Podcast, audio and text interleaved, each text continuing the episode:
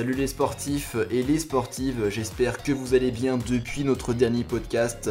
En tout cas, c'est avec grand plaisir que nous vous retrouvons pour cette troisième émission de Planète Sport réalisée par les Olympistes. Je suis Eloi Tou, votre animateur sur ce podcast qui s'annonce, croyez-le moi, palpitant. Alors aujourd'hui au programme la chronique en pleine mer sur le vent des globes revient bien évidemment. Nous aurons également un très beau débat sur la draft en NBA avec la saison qui reprend le 22 décembre. Et enfin nous reviendrons sur l'apparition du breakdance aux Jeux Olympiques de 2024 à Paris avec une interview de Big Girl Carlotta, grand espoir de la discipline et grande chance de médaille pour 2024. 40 minutes de sport sans effort, c'est ce qu'on vous propose sur cette émission. Allez, on est parti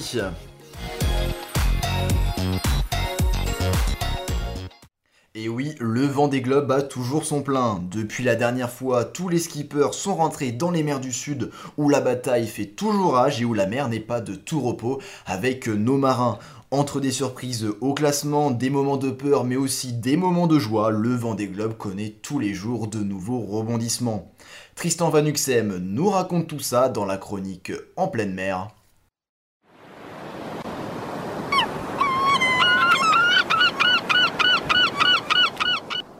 Moussaillon, tenez-vous prêts, c'est la chronique en pleine mer sur le vent des globes.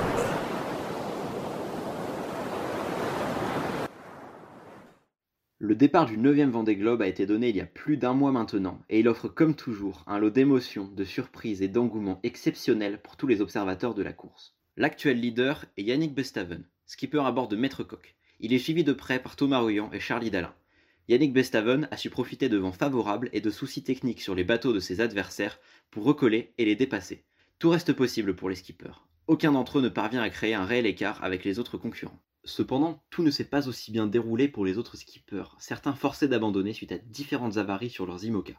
À cette liste s'inscrivent Alex Thompson sur Hugo Boss, ancien favori de ce Vendée, Sébastien Simon, skipper sur Arkea Paprec, mais aussi Samantha Davis sur Initiative Cœur, Fabrice Amedeo à bord de New Restar et Fenêtre et également Kevin Escoffier à bord de PRB. D'autres sont toujours en course mais ont déjà subi plusieurs problèmes sur leurs embarcations. Thomas Ruyant notamment, potentiel candidat à la victoire, a dû s'arrêter pour scier un de ses foils qui était lourdement abîmé. Il a également été victime d'une voie d'eau remplissant sa soute d'eau en quelques minutes seulement.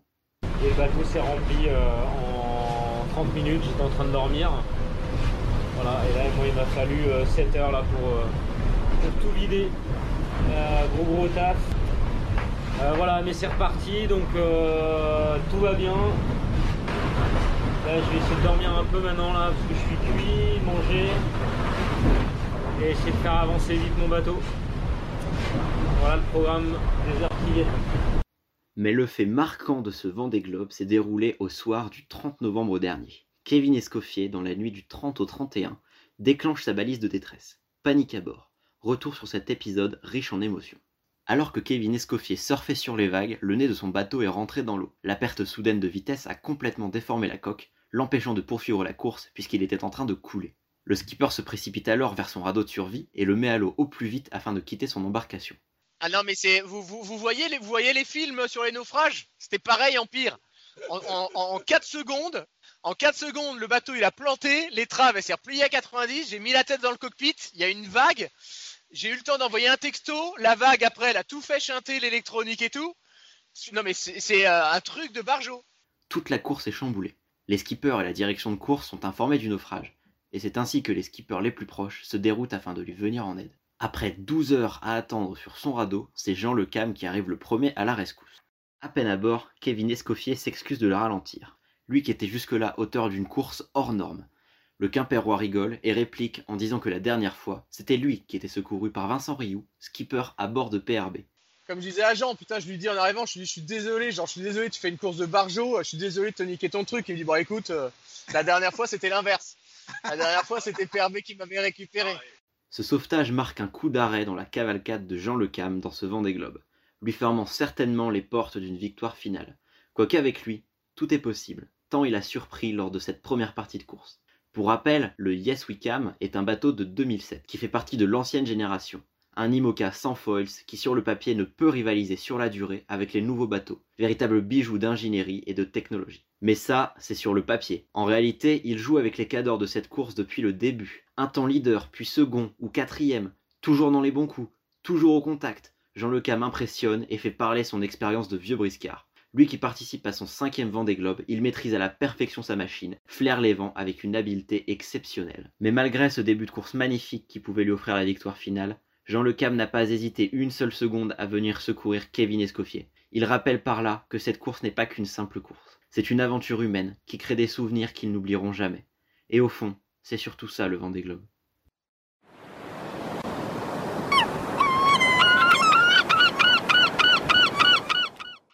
Merci Tristan, effectivement, euh, que d'émotions sur ces dernières semaines du Vendée Globe. Et heureusement, comme on dit, tout est bien qui finit bien pour Kevin Escoffier, le skipper sur PRB. En tout cas, d'ici le prochain podcast, on vous donne rendez-vous pour une nouvelle chronique en pleine mer et on espère que le roi Jean Le Cam va, va encore épater euh, la galerie. On enchaîne tout de suite avec notre débat régulier sur ce podcast. Cette fois-ci, on parle basketball avec la reprise de la, de la saison NBA le 22 décembre.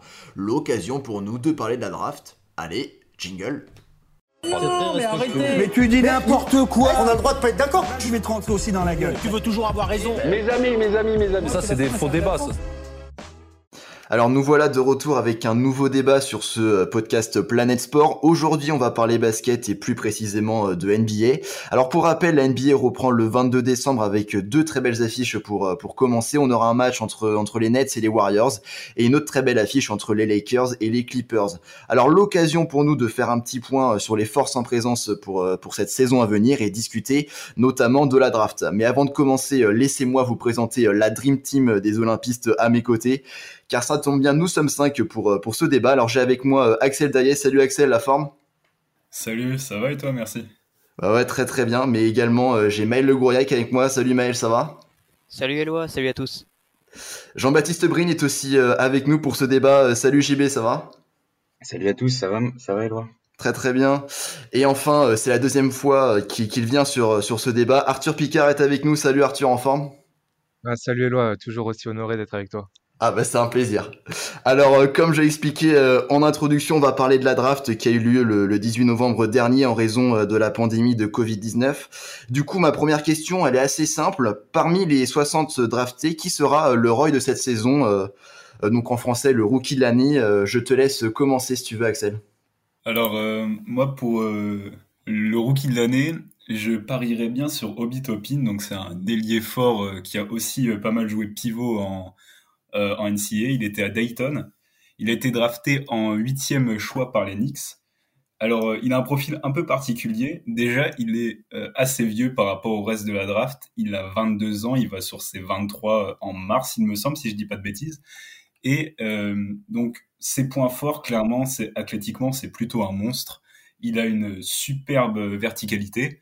Et quand il, c'est vraiment une machine à highlights, quand il attaque le cercle, ça peut faire très mal.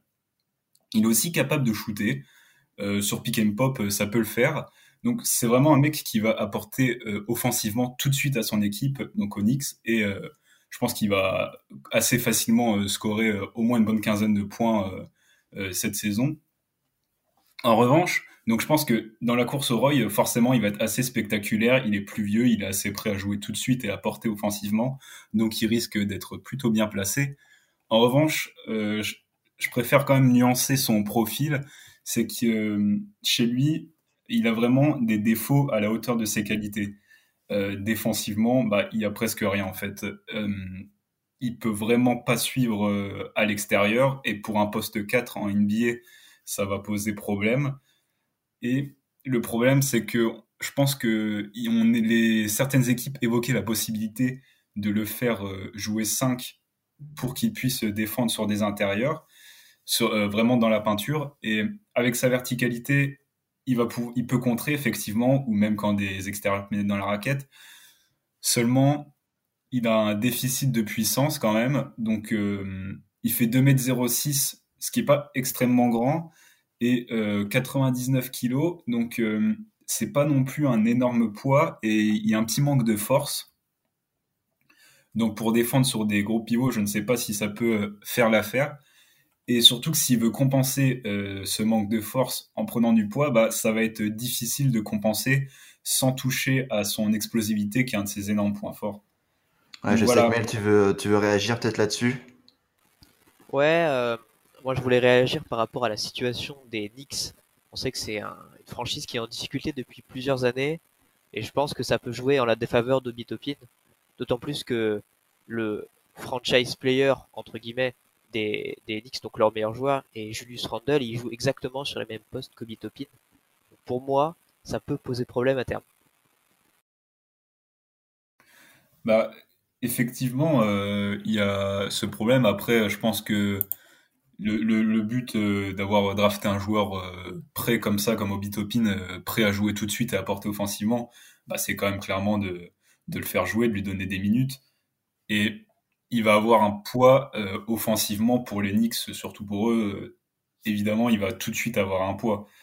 Mais effectivement, je suis d'accord avec toi. À terme, je pense pas que ça deviendra une superstar, bien sûr. Enfin, on peut pas dire ça maintenant, mais il a vraiment des défauts qui vont le, bloquer. Même euh, au rebond, c'est pas forcément. Euh, il pourrait euh, faire un peu mieux. Et donc, ouais, ouais, je suis plutôt d'accord avec toi. Faut voir comment il va s'adapter. Il va apporter offensivement direct, mais à terme, je ne sais pas si ça va devenir s'il n'arrive pas à compenser son, ses, défauts en défense, après, il va être coaché par euh, Tom Thibodeau Nix, donc peut-être qu'il va pouvoir euh, lui apporter un peu plus d'intensité. Mais il euh, va falloir qu'il travaille beaucoup. Et sachant que c'est un joueur assez vieux, il a quand même déjà une formation qui est plus avancée que les autres. Je ne sais pas s'il pourra compenser à terme tous ces problèmes. Ouais, Arthur, vas-y, je sais que tu veux, tu veux parler. Euh, bah ouais, Axel euh, vient de parler de Tom Thibodeau, c'est exactement euh, ce que je voulais dire. On ne sait jamais, peut-être qu'avec un coach pareil, Obi Topin va avoir envie de commencer à défendre de temps en temps, ce serait déjà bien. Mais, mais ouais, on sait, on sait jamais. Donc pour moi, le principal frein à un potentiel titre de rookie de l'année pour lui, c'est vraiment les Knicks. Est-ce que les Knicks vont gagner des matchs? Est-ce qu'ils vont continuer à jouer la 12e, 13e à l'Est? On sait que dans une franchise qui a pas forcément une grosse hype en ce moment, ça va être compliqué pour lui d'aller chercher, ce titre si justement son équipe, gagne pas de match. Mais, dans les années à venir, c'est sûr qu'il y a du potentiel et si les Knicks, enclenchent une nouvelle dynamique positive, pardon, c'est sûr qu'il y aura de l'attente autour de lui, mais cette saison, il y a des gros points d'interrogation quand même, surtout par rapport à la franchise et par rapport à son jeu défensif, ouais. Vas-y, JB, euh, tu peux y aller. Euh, bah, je suis un peu d'accord avec vous trois. Je sais pas si je le verrai non plus directement pareil comme rookie de l'année, mais après, je pense que New York, ça reste malgré tout quand même un assez gros marché qui peut lui permettre au moins de, comment dire, de prendre de l'assurance médiatiquement. Après, bon, c'est vrai qu'il a quand même un coach défensif, mais que la défense, ça reste son, gros point faible, selon tous les scouts pendant ses saisons euh, à l'université. Mais euh, je pense quand même que dans une équipe comme New York, où il va quand même avoir assez de liberté, je pense qu'il va pouvoir se développer euh, au moins offensivement et potentiellement progresser en défense. Après, encore une fois, c'est vrai que je le vois probablement pas rookie de l'année cette année. Alors du coup, euh, si tu vois pas rookie de l'année, moi je, par exemple, Maël, toi, tu, en préparant l'émission, tu as mis Denis Savidja en rookie de l'année. Est-ce que tu peux nous expliquer ton choix? Ouais, tout à fait. Moi, c'est un petit peu un pari que je fais, donc j'ai pris Denis Avdija, qui est un euh, ailier ou ailier fort, qui nous vient du Maccabi Tel Aviv en Israël. Et alors moi je pense que son gros point fort c'est son expérience au plus haut niveau. Là, cette dernière saison, il vient d'être élu MVP du championnat d'Israël, donc meilleur joueur. Donc ça pose un peu ses références. Euh, d'autant plus qu'il arrive dans une équipe, euh, dans une bonne équipe, honnêtement, il sera bien entouré avec des joueurs comme Russell Westbrook ou Bradley Bill. Et en plus, il a ce petit côté un petit peu créateur que j'aime beaucoup. C'est-à-dire que aux États-Unis, on, dit point forward pour dire cette espèce de mélange entre un meneur de jeu et un ailier. Il est capable de porter la balle. Euh, il a aussi un bon mental. C'est surtout une grosse qualité en NBA. On sait que le mental fait beaucoup la différence. La répétition des matchs peut poser problème. Lui, c'est sûr, c'est un solide. Euh, après, son, potentiel point faible, c'est plutôt son manque de d'athlétisme. Enfin, je dirais de force athlétique pour le coup, c'est pas un monstre comme Obi Topin, il a pas forcément des qualités physiques extraordinaires, mais je pense que sa formation et son expérience du plus haut niveau peut déjà faire la différence. Euh, ouais, mais est-ce que Matt, toi, tu penses qu'il sera titulaire directement à Washington? Enfin, Tu l'as pas dit, il a été drafté en 9 position, il me semble, par les Wizards. Est-ce que tu penses qu'il sera titulaire directement? On sait qu'il y a déjà du monde, heu, sur les ailes, à Washington, mais je sais que on sait que pour, qu'un rookie soit vu, soit élu rookie de l'année, il faut qu'il ait la balle, il faut qu'il ait du temps de jeu. Heu, un Tyler Herro l'année dernière, il avait une hype monstrueuse, mais il n'était pas forcément titulaire à chaque match. Il, sortait beaucoup du banc et malgré, heu, malgré tout ce qu'il a fait, malgré son niveau de jeu incroyable, il n'a pas été élu rookie de l'année. Justement, surtout en partie, je pense, parce qu'il n'était pas titulaire dans son club. Donc, heu, est-ce que pour pour moi, Denis, heu, Avdija, malgré tout le talent qu'il a, il sera sûrement peut-être un peu trop en retrait par rapport aux autres Wizards pour, justement prétendre à ce titre. Mais, c'est sûr qu'il va développer, des bonnes choses et qu'il il donnera rendez-vous pour les saisons à venir. Mais pour le titre rookie de l'année, pour moi, il manquera de temps de jeu et d'un vrai poste de titulaire. Après avoir peut-être, heu, il y aura peut-être des blessures, peut-être, heu, que ça se libérera pour lui au fur et à mesure de la saison. Mais pour moi, pour le moment, heu, il n'a pas ce statut-là et ça, jouera peut-être en sa défaveur. Oui, c'est vrai, pour le coup, ça peut être, également son point faible. On sait que donc l'ailier titulaire, ce sera sûrement Troy Brown Jr. Après, pour le coup, moi je pense que c'est un joueur qui est capable de s'imposer très vite. Il est jeune. Euh, c'est un petit peu un pari que je fais, c'est vrai. Mais pour le coup, pour moi, il a vraiment une vraie chance de s'imposer tout de suite en NBA. Et euh, je voulais réagir à ce que tu as dit, euh, Maël. Tu dis que bon, il a de l'expérience, mais après, il a été élu MVP du championnat israélien. Ça reste le championnat israélien, donc entre le championnat israélien et la NBA, je pense qu'il y a quand même une, une marge de différence. Donc, est-ce que tu penses quand même qu'il va réussir à s'imposer aussi? Il y a une vraie marge, c'est vrai, mais pour le coup, il a tout de même joué en, en, Euroleague. Enfin, je veux dire, c'est pour le coup, c'est vrai que effectivement, il y a une énorme différence entre en, entre le championnat israélien et la NBA, mais pour le coup, je trouve que il a ce petit côté euh, professionnel que d'autres rookies n'ont pas. Certes, il y a une énorme différence de niveau, mais pour le coup, pour moi, le championnat israélien se vaut largement avec la NCAA. Il a déjà participé à, avec des joueurs qui sont bien plus âgés que lui. Donc, pour le coup, il, apporte vraiment quelque chose en plus. Il a de l'expérience. Ok, alors moi du coup je voulais revenir sur un truc. Ce qui est amusant, c'est quand on a préparé euh, le podcast et que je vous ai demandé euh, de choisir euh, chacun votre rookie de l'année, aucun de vous quatre ne m'a parlé d'Anthony Edwards qui a été drafté en première position par Minnesota. Euh, je crois que Arthur et même Axel, vous l'avez choisi en, tant que buzz, donc en quelque sorte comme, comme sous-côté. Est-ce que euh, tu peux euh, nous expliquer ça un peu, Axel? Ouais, bah moi, je pense que le mot bust est vraiment fort. Enfin, c'est peut-être un peu trop fort. Je, faut pas le prendre au sens strict du terme. Mais c'est vrai qu'il y a quelques réserves euh, sur lui. Bah, son profil, donc, il a été choisi en 1 par euh, Minnesota. C'est un arrière euh, vraiment euh, très beau monstre euh, athlétique encore. Mais il y a quelques réserves peut-être sur son implication et son sa faculté à vraiment être concentré. Par exemple, au sein d'un même match, parfois, il peut avoir vraiment un niveau de concentration qui fluctue. Avec, par exemple, je crois que le meilleur exemple, c'est l'année dernière, il avait fait une première mi-temps à 4 points et une deuxième à, à 25, si je dis pas de bêtises sur les chiffres.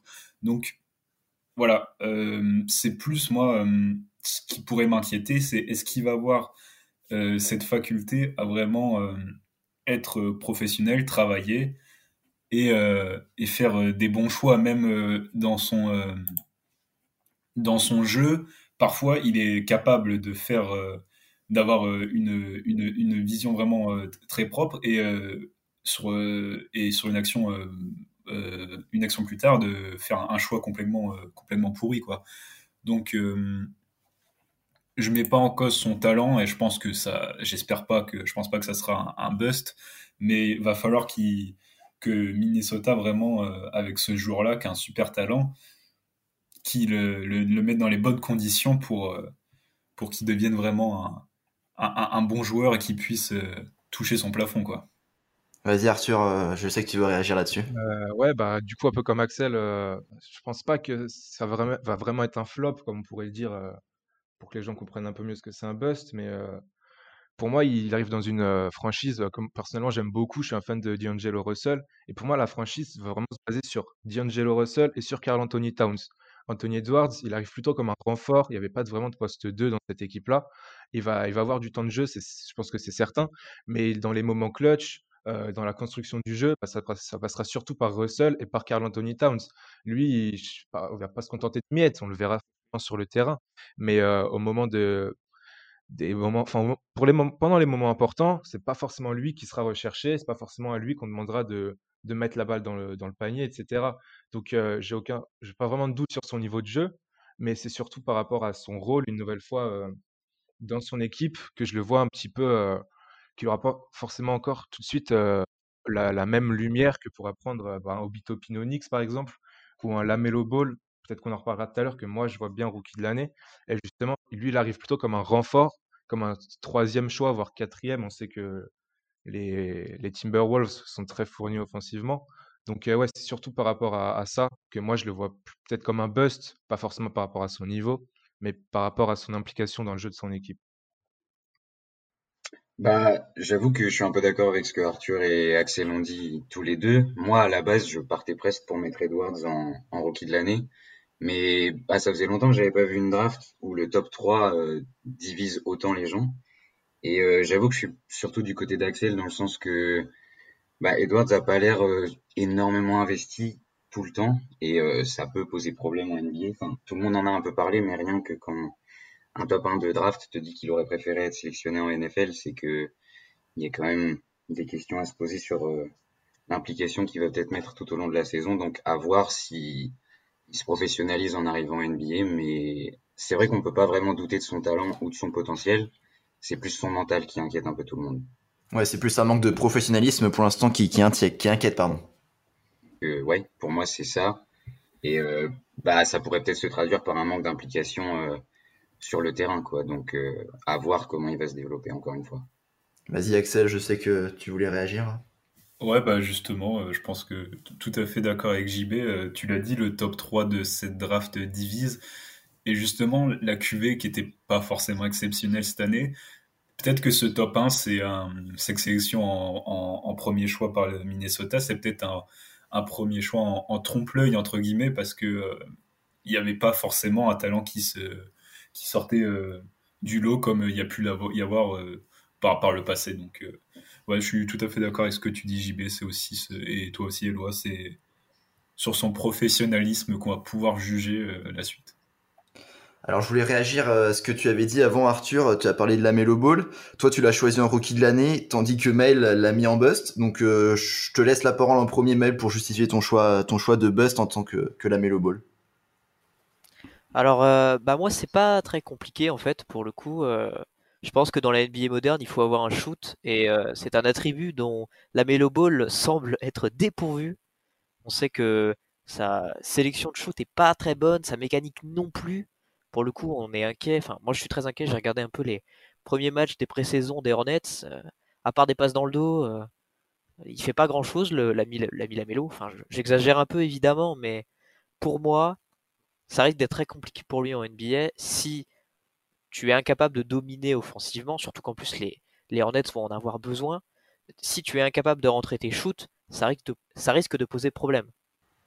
Euh, ouais, bah, moi je suis d'accord, il a pas forcément un shoot immense, mais c'est pas non plus un shoot euh, dégueulasse, on va dire. C'est pas non plus un, Ben Simmons ou quoi. Enfin, il va rentrer des trois, euh, peut-être pas 10 par match, mais je sais pas, 1, 2, voire 3 par match, ça, ça peut faire le taf mais surtout un joueur pour moi qui arrive avec une hype immense, le nom bold sur le, dans le dos du maillot. Donc déjà avec Lonzo, ça fait un peu pareil.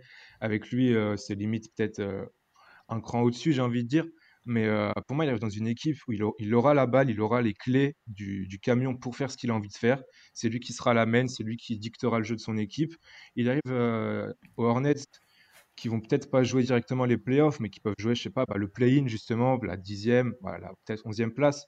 Mais, euh, mais ouais, ça peut, ça peut être une équipe qui va sortir des gros highlights lors de chaque match. Il va lâcher des gros alley pour Miles Bridges, par exemple. Enfin, je pense, je pense à lui. Il y a Gordon Hayward qui est arrivé aussi. Il y a Terry Rozier à côté. Enfin, ouais, c'est, pour moi, c'est une équipe qui est pas dégueu, qui a, du talent. Peut-être pas pour jouer directement le, haut du tableau, mais c'est une équipe dans laquelle il pourra se faire plaisir. Et contrairement, par exemple, à un Obito Pin ou, où euh, les Knicks vont jouer un petit peu en dessous. pour moi, euh, lui, il aura plus de visibilité, il aura déjà la hype, donc euh, les gens vont regarder tout ce qu'il va faire. Et ouais, c'est ça. Donc pour moi, il a, déjà bah, les rênes d'une équipe, une équipe qui va gagner euh, une vingt trentaine de matchs. Donc, euh, par exemple, comme Jamorent l'a fait l'année dernière, enfin, il arrive dans une équipe en reconstruction et c'est lui qui fait, qui fait, qui prend la lumière dans cette équipe. Donc, euh, pour moi, même s'il ne va pas rentrer des, des trois euh, à tout bout de champ, c'est un mec qui peut clairement euh, confirmer la hype qui est en lui et, euh, et gagner ce titre de rookie de l'année. Vas-y, JB, euh, si tu veux y aller. Euh, bah, j'avoue que je suis plus de l'avis d'Arthur pour le coup. Il y a une période où j'ai complètement détesté euh, toute la famille Ball en général, mais je me rends compte avec le temps que c'est surtout à cause de l'in- l'influence de leur père, on va dire, sur euh, les trois frères. Mais euh, en fait, je trouve qu'il faut plus voir Lamelo comme un peu comme Arthur l'a dit. Enfin, c'est un- une sorte de talent pur qui n'a pas encore été vraiment poncé. Et euh, faut voir aussi tout son parcours. Il n'a pas du tout suivi un parcours de joueur de basket américain classique. Il n'est pas allé à la fac en NCAA comme tout le monde. Il est allé jouer en Australie. Donc c'est pas non plus le, un environnement très, comment dire, excellent pour se développer quand on est un adolescent. Il est parti en Lituanie aussi, non? Oui, au début, il est allé en. Lituanie, c'est ça exactement. Donc euh, il s'y est pas super bien intégré au début. Donc on peut avoir des doutes sur sa mécanique de shoot, là je suis d'accord, mais encore une fois, pour moi, surtout quand on l'entend en interview, il n'arrive pas vraiment à expliquer ce qu'il fait. Et à mon avis, c'est pas un, un- comment dire, un déficit de QI basket ou quoi que ce soit, c'est plus que il fait plus les choses par instinct et qu'il n'a pas encore réellement été euh, formé dans une structure style NBA. Et qu'une fois au Hornets, je pense que ça peut lui laisser énormément de place euh, pour se développer et aussi pour potentiellement acquérir une mécanique de shoot. Mais en termes de créateur et de comment dire la- sa vision du jeu, ce qu'elle peut apporter à une équipe comme les Hornets, je je le verrai pas non plus comme un rookie de l'année, mais j'ai du mal à le considérer comme un bust ou en tout cas j'ai envie de jouer l'avocat du diable cette année. Alors, on n'a pas encore parlé de nos petits Frenchies, euh, mais Kylian Ice a été drafté à la septième position euh, par, par Détroit, ce qui en fait le français bah, le plus haut drafté euh, dans l'histoire. Est-ce que pour vous, bah, ce petit français, il peut déjà être performant cette année avec Détroit? Je sais par exemple, toi, JB, tu l'avais mis en rookie de l'année. Alors bah oui justement, moi je j'avoue que c'est plutôt Kylian Hayes que je vois en rookie de l'année parce que j'ai un peu du mal, alors c'est peut-être euh, comment dire une, forme de chauvinisme qui parle, mais à lui trouver des défauts, dans le sens que à son poste en tout cas où il joue plutôt meneur, où il pourrait jouer 1 et 2, c'est aussi une sorte de combo garde un peu. Euh, bah, il a à peu près toutes les qualités qu'il faut, il a une excellente vision du jeu, euh, il sait très bien passer, il a un handle de malade, il est très très à l'aise sur le terrain, il, comment dire, quand on le voit jouer, il y a une sorte de réelle aisance du jeu qui se dégage de lui. Et euh, il est explosif par moment, il peut monter au dunk sur une contre-attaque. euh, on l'a un peu comparé à James Harden comme ça, où on va pas trop s'attendre à, à se faire postériser par lui, et au final, ça sort un peu de nulle part. Euh, il devient aussi de plus en plus adroit au shoot, et euh, enfin, il avait une moyenne de à peu près 39% à 3 points l'année dernière. Donc, euh, ce qu'on lui reproche en général, c'est comment dire que de temps en temps il force un peu le jeu, qu'il va chercher des passes euh, qui n'existent pas vraiment, et il va avoir quelques manquements défensifs, même si c'est un, assez bon défenseur sur l'homme. Mais en général, je trouve que c'est plutôt des critiques qu'on fait à des joueurs jeunes comme lui, parce qu'il faut se rappeler quand même qu'il est très jeune, il a moins de 20 ans. Donc, euh, je pense que il a vraiment du potentiel et que l'équipe dans laquelle il se retrouve à Détroit, avec euh, Sekou Doumbouya notamment, ça va lui permettre, comment dire, de se sentir vraiment à l'aise en NBA, surtout qu'il a déjà une culture euh, américaine de son papa. Donc, euh, donc voilà, moi je pense qu'il a vraiment euh, toutes les clés en main pour devenir rookie de l'année euh, cette année. Réaction, euh, Maël Il y a quelque chose qui est hyper intéressant dans ce que tu as dit, JB, c'est la franchise dans laquelle il arrive, c'est Détroit. Et donc c'est une franchise qui est en reconstruction, donc il aura forcément les clés du jeu. Et surtout, il a un mentor de luxe en la personne de, de Derrick Rose, qui est juste euh, ancien meilleur joueur de la ligue, euh, un meneur absolument extraordinaire. S'il arrive à récupérer un petit peu de la, science du jeu de Rose, de son agressivité, s'il arrive à apprendre des, choses venant de, l'ancien MVP, ça peut donner quelque chose de formidable. Je trouve qu'il arrive vraiment au meilleur endroit, au meilleur moment. Et puis euh, voilà, je trouve qu'il arrive aussi dans, dans, une équipe où il y a vraiment un projet, euh, donc projet autour des jeunes. Il y a Sekou Doumbouya aussi euh, à Détroit. Est-ce que, est-ce que ça peut être intéressant, Axel, par exemple, cette association française? Ah si, forcément, pour, pour les Français, bah, il y a, y a quand même pas mal, pas mal de hype autour de ça. Et c'est vraiment cool pour nous d'avoir les deux Frenchies ensemble. En plus, ils sont plutôt potes, donc c'est cool. Après, moi, c'est juste peut-être là où j'émettrais peut-être un petit doute, c'est pas du tout sur euh, Kylian Hayes en lui-même, mais c'est plus sur euh, l'intersaison générale euh, des Pistons. Je suis pas. Pour le coup, prendre Hayes, c'était un très bon choix d'après moi. Je pense qu'à ce moment-là, la draft, c'est ce qu'il pouvait y avoir de mieux. Mais après, ils ont quand même échangé un futur first pick, alors qu'il y, a des, y a des drafts, des prochaines cuvées de draft qui s'annoncent plutôt cool. Donc, non, c'est plus euh, l'intersaison en général de l'équipe qui m'a pas forcément totalement convaincu, hormis euh, le choix de, de Hayes, justement. Bah merci les gars euh, pour, pour ce débat, c'était très intéressant. On, suivra de près les petites pépites de la NBA, puis pourquoi pas faire un débrief en fin de saison pour revenir sur leur performance. Bon bah à plus les gars. Salut Eloi. toi. Salut. Salut Eloi. On passe maintenant à la chronique, c'est l'heure du briefing euh, présenté cette semaine par Mila Bûcher. Aujourd'hui Mila, tu nous parles du breakdance, nouvelle discipline olympique, je le rappelle, pour Paris 2024. En effet, le CIO, Comité international olympique, a confirmé le 7 décembre dernier que le break sera bien au programme des Jeux de 2024. L'occasion pour nous d'évoquer l'évolution et les caractéristiques de cette drôle de discipline, avec en prime une interview de Big Girl Carlotta, grand espoir du breakdance français. Allez, jingle. Oh non, pas ça. Pas aujourd'hui, pas maintenant, pas après tout ce que tu as fait. Attention dessus. Non.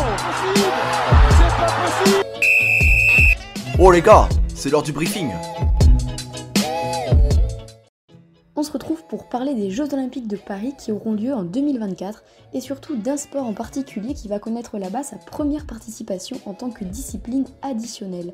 Vous l'aurez peut-être deviné, on va parler du breakdance. Alors le breakdance, break breaking, terme plus communautaire, est un style de danse développé à New York dans les années 70. Une sorte de mélange entre le kung-fu, la capoeira et les danses traditionnelles cosaques qui a donné lieu à cette danse festive et culturellement très riche. On peut dire que le breaking est le reflet d'une évolution sociétale nourrie de l'histoire de plusieurs pays et peuples. Alors c'est certain, maîtriser le breakdance n'est pas simple. Entre l'aspect acrobatique, les figures au sol, l'extrême souplesse dont il faut faire preuve et les mouvements de corps saccadés, le break est une discipline très physique et exigeante. Une pratique qui n'est donc pas donnée à tout le monde. Et il y en a une qui la maîtrise très bien, c'est Carlotta, une jeune championne française de 18 ans. On a voulu lui poser quelques questions sur le break et sur les JO.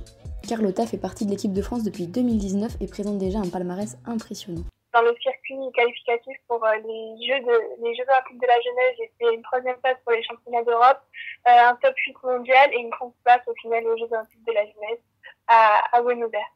Longtemps considéré comme un art plutôt qu'un sport, le breakdance a été autorisé par le CIO, le Comité international olympique, à participer à la compétition en 2024.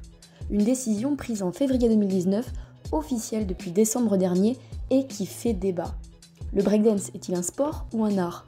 Beaucoup ont montré leur réticence vis-à-vis de cette participation qui pourrait dénaturer l'art qu'est le breakdance. Pour euh, l'entrée du break audio, euh, il y a des personnes qui sont réticentes, mais je pense que c'est parce que justement ils n'ont pas l'occasion de, de participer euh, sûrement en tant que danseur à cette aventure et je pense que c'est ça qui est le plus frustrant.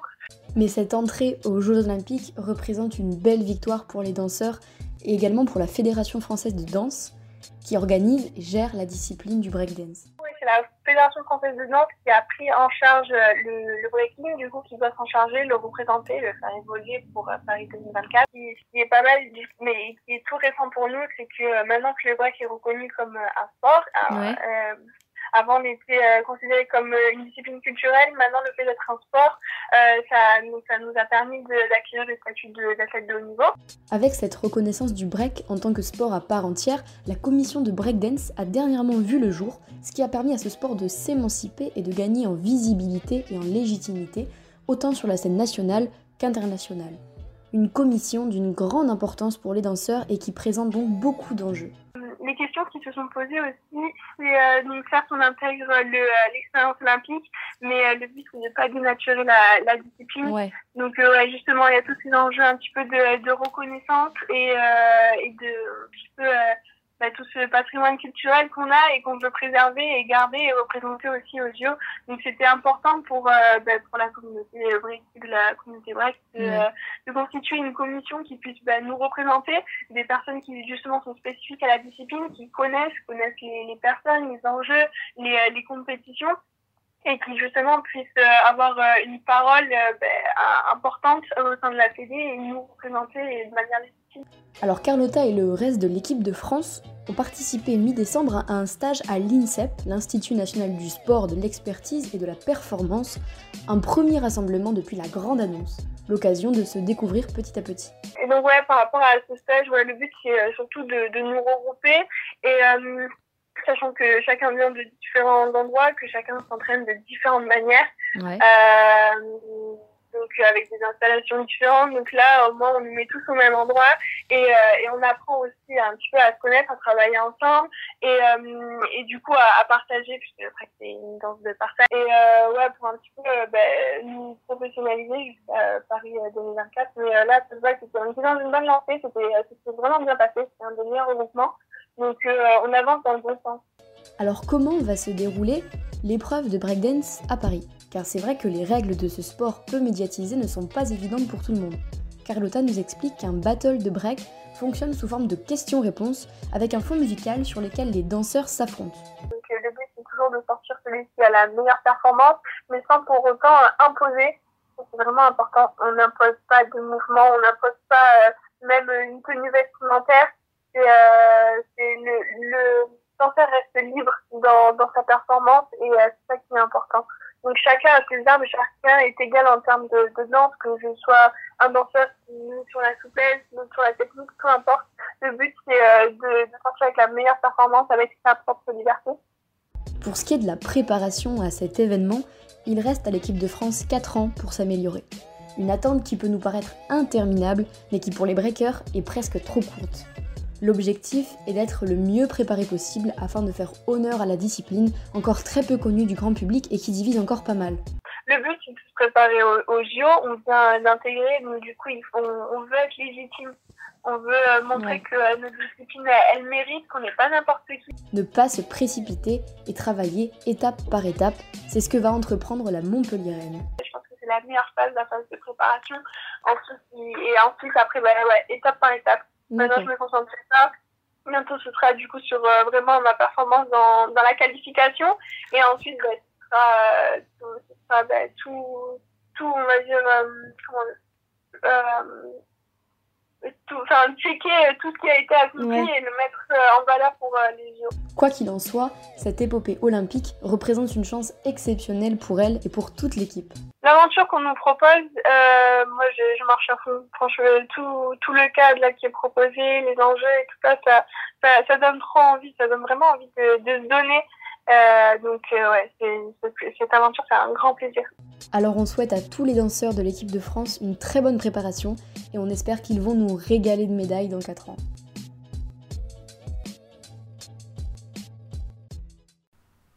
Merci Mila pour ces explications sur la discipline du breakdance.